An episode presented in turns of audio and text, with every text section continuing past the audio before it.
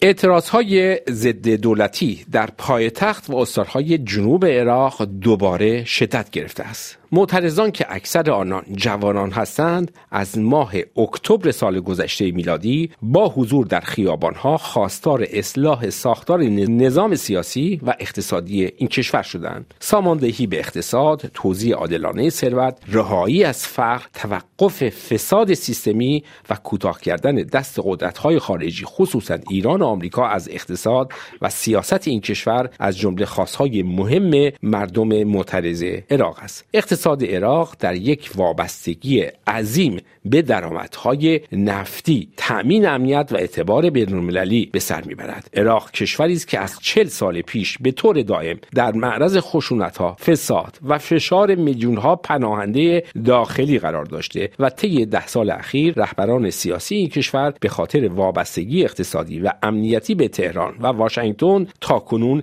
نتوانستند نقش خود را به عنوان ارائه دهنده خدمات مورد نیاز مردم از امنیتی گرفته تا درمانی و بهداشتی، آموزشی، آب و برق رسانی و سایر خدمات ایفا کنند. در این مجله اقتصادی تلاش می شود به وابستگی اقتصادی عراق به ایران و استراتژی نفوذ سیاسی و اقتصادی تهران در عراق بپردازیم. مرداد عمادی، اقتصاددان و مشاور بین‌المللی در امور مالی، میهمان این مجله اقتصادی هستند.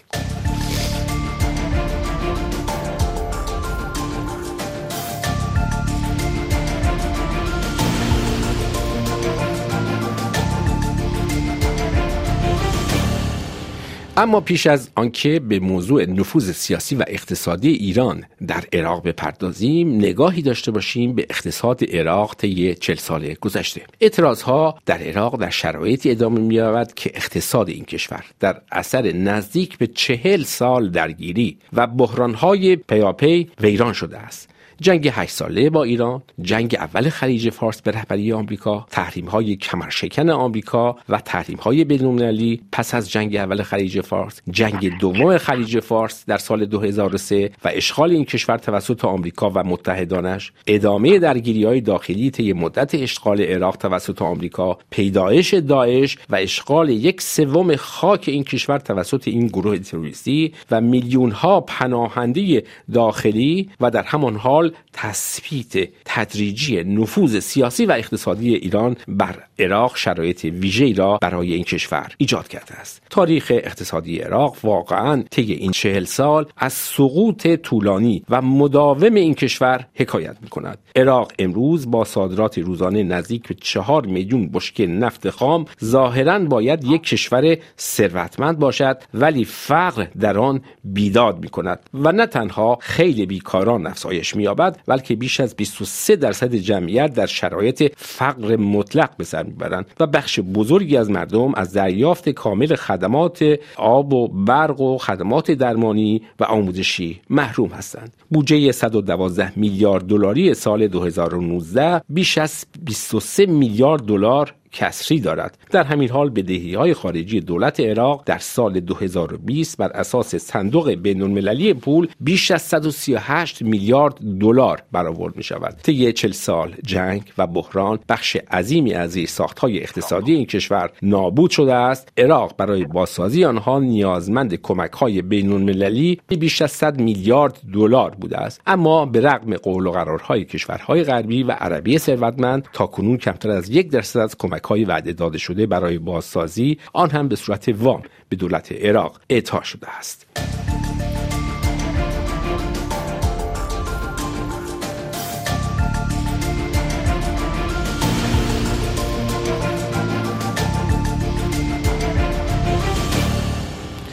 جناب عمادی، درود بر شما و سپاس از اینکه در این مجله اقتصادی شرکت می‌فرمایید. با سلام به شما آقای دکتر اقتصادی، منم سپاسگزارم که شما فرصت رو فراهم این گفتگو داشته باشید. نفوذ سیاسی ایران در عراق که زمینه‌ساز نفوذ اقتصادی و در نتیجه تثبیت وابستگی اقتصاد عراق به ایران در سالهای اخیر بوده است، تقریباً از سال 2006 میلادی آغاز شده، زمانی که بر اساس قانون اساسی عراق شیعیان نزدیک به مواضع ایران به تدریج مشاغل کلیدی و مجلس این کشور را به دست گرفتند. این وابستگی در زمان مبارزه علیه داعش و تشکیل شبه نظامیان هشت شعبی عراق ابعاد گسترده‌ای به خود گرفته است، به نحوی که اکنون ما شاهد نفوذ سیاسی، امنیتی و اقتصادی جمهوری اسلامی ایران در عراق و در همان حال وابستگی شدید اقتصاد عراق در این زمینه‌ها به ایران هستیم. بر اساس اعلام ایران، حجم مبادلات رسمی تجاری میان ایران و عراق در سال 2019 در حدود 12 میلیارد دلار بوده. مقامات ایران از افزایش این مبادلات به 20 میلیارد دلار در سال جاری سخن گفتند. ایران کماکان به عراق گاز، برق و فرآورده‌های نفتی صادر می‌کند. این گونه صادرات به رغم تحریم‌های نفتی آمریکا علیه تهران ادامه دارد و میزان آن تقریباً سالانه در حدود 6 میلیارد دلار برآورد می‌شود. جناب عمادی، ممکن آخرین اطلاعات درباره میزان مبادلات رسمی تجاری و اقتصادی ایران با عراق رو بر اساس آخرین داده‌ها در اختیار شنوندگان ما بگذارید؟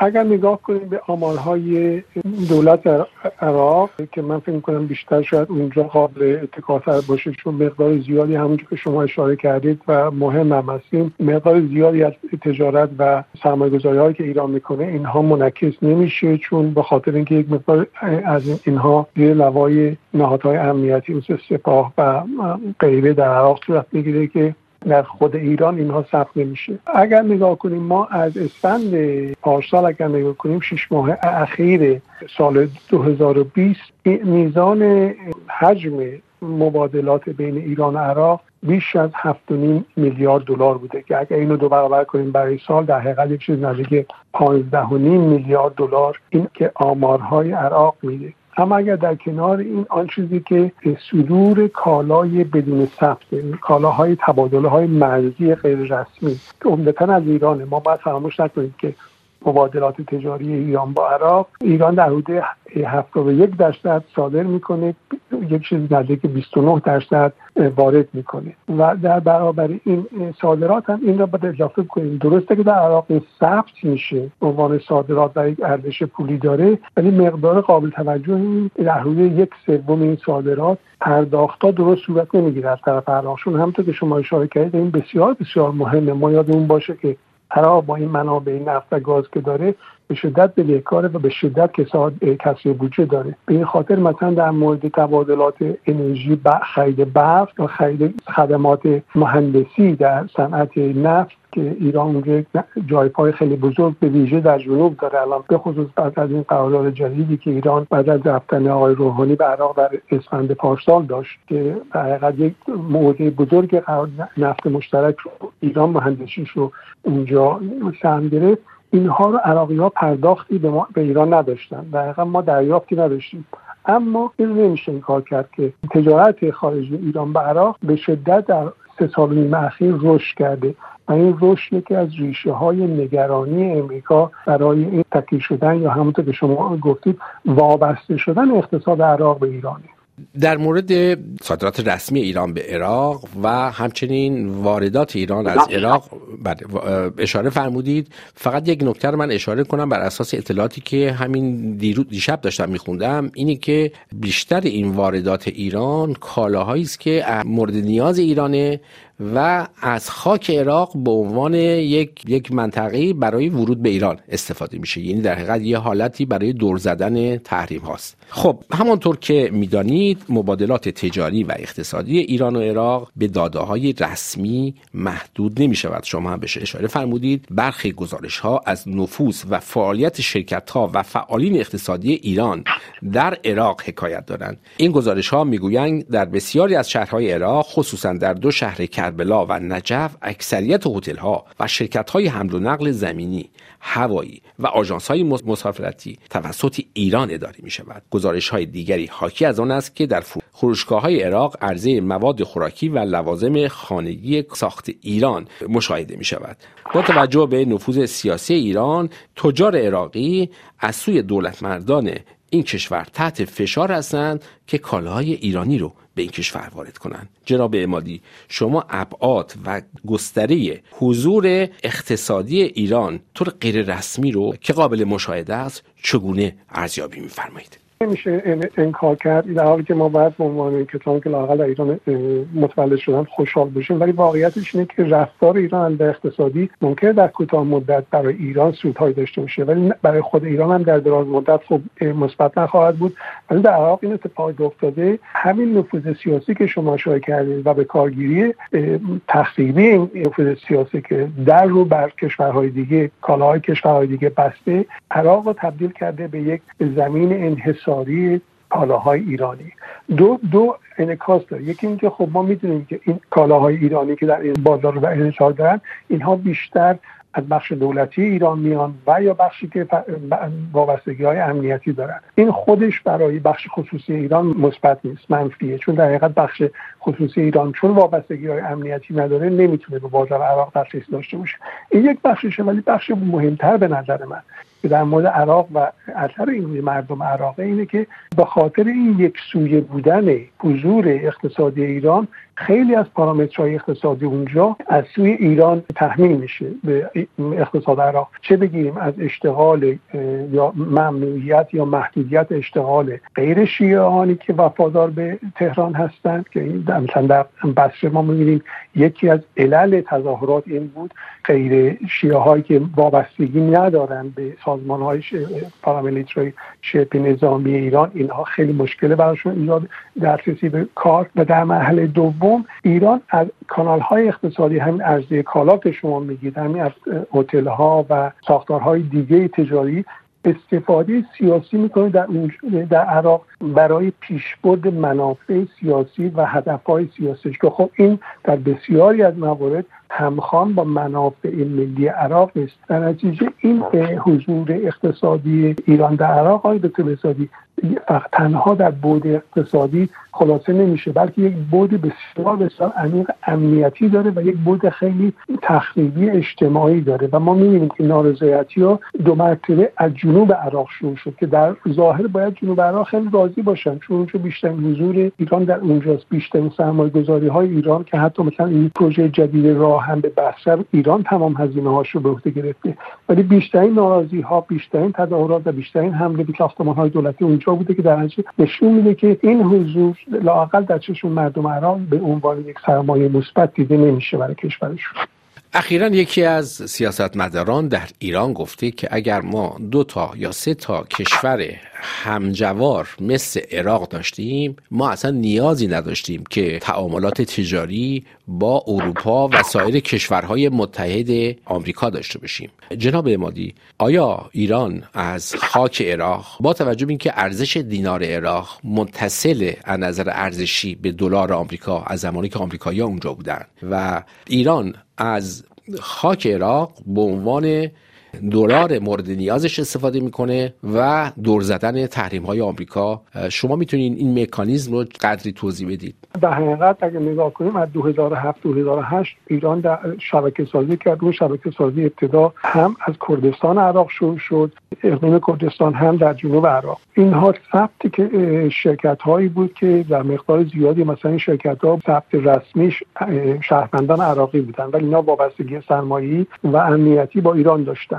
این شبکه رو ایران کم کم انسجام داد و دو کار کرد از طریق این شبکه. یکی این که شما اشاره کردید زودتر در همین برنامه از این شبکه استفاده کرد برای خرید کالاهایی که دشوار بود برای ایران خرید اینها به صورت مستقیم یا از طریق کانال‌های رسمی قابل مشاهده. این یک از هزینه‌های تحریم‌ها برای ما در اقتصاد ایران بوده. در این واسطه‌ها این کالاها رو می‌خرن و این عمدتاً اگه نگاه کنید این کالاها یا از جنوب اروپا خرید میشه یا از ترکیه که اونجا یک کانال دیگه، یه واسطه دیگه هست که اینها مثلا در اقلیم کردستان یا حتی مثلا در نجف. این یک بخششه. بخش دیگه اینه که خود تجار عراقی که ممکنه هیچ بستگی امنیتی هم با ایران نداشته باشن، اینها دیدن که کار با ایران سودآوری بسیار بالایی داره، چون خریدار دیگه ندارن. در حقیقت اونجا انحصار ایران این تحمیل هم اونا کرده.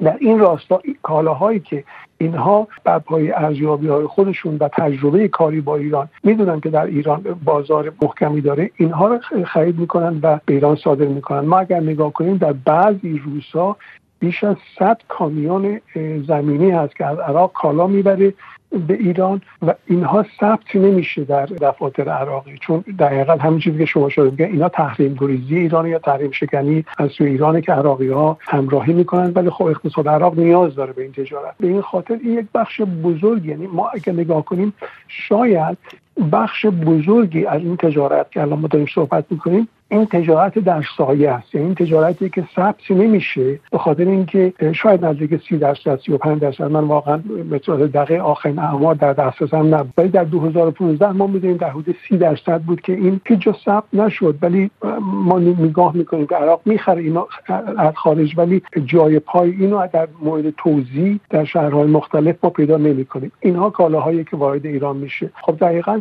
این هم بازی که از نه تنها نکات مورد گله امریکا بود، بلکه نگرانی‌های امریکا بود، چون در حقیقت امریکا زمانی تحریم‌ها میتونست اثرگذار باشه که تمام روزناها رو روی ایران ببنده، و اگر ایران در این مدت از 2011 به بعد تونست از این شبکه استفاده کنه که یک مقداری تحریم‌های امریکا رو کم توان بکنه، در حقیقت امریکا می‌بینه در کشوری که بیشترین سرمایه‌گذاری نظامی و امنیتی کرده، اون کشور یک راهگشایشی برای گریز از سیاست‌های تجاری امریکا در مورد ایرانه. تمام این ها مسئله تجارت ایران با عراق رو نشون میده که یک اهمیت در حقیقت استراتژیک در منطقه و یا حتی در سطح جهان داره، برای اینکه عراق اینجا یکی از شاهراه‌های تجارت خارجی ایران شده که با حضور امریکا یا با اینوست ایران کالاهای خودش رو میتونه تهیه کنه از کانال عراق. خیلی خلاصه‌تر بفرمایید، آیا عراق همون نقشی رو بازی میکنه که قبلا امارات متحده عربی در زمان تحریم‌های گذشته بازی میکرد برای ورود کالاهای خارجی به ایران و ارز و همین مسائل تعاملات اقتصادی ایران؟ بله دقیقاً، حتی نوع پرداخت‌های دکتر بسادی مشابه هستن، منتها اونجا چون اقتصاد وابسته به، یعنی بستگی به اقتصاد جهانی داشت و شفاف بود، غرب تونست به ویژه امریکا تونست خیلی آسان‌تر ببنده. در عراق این ممکن نیست، ولی شباهت‌ها در حقیقت تجاربی که ایران در امارات داشت اون تجارب رو بعد میشه گفت بیش از 80% رو به عراق منتقل کرده در شبکه سازی و تحریم گریزی. بسیار سپاسگزارم آقای دکتر عمادی که در این مجله اقتصادی شرکت فرمودید. برای شنوندگان عزیز یادآور می‌شوم که آقای مهرداد عمادی اقتصاددان و مشاور بین‌المللی در امور مالی مقیم کشور انگلستان هستند.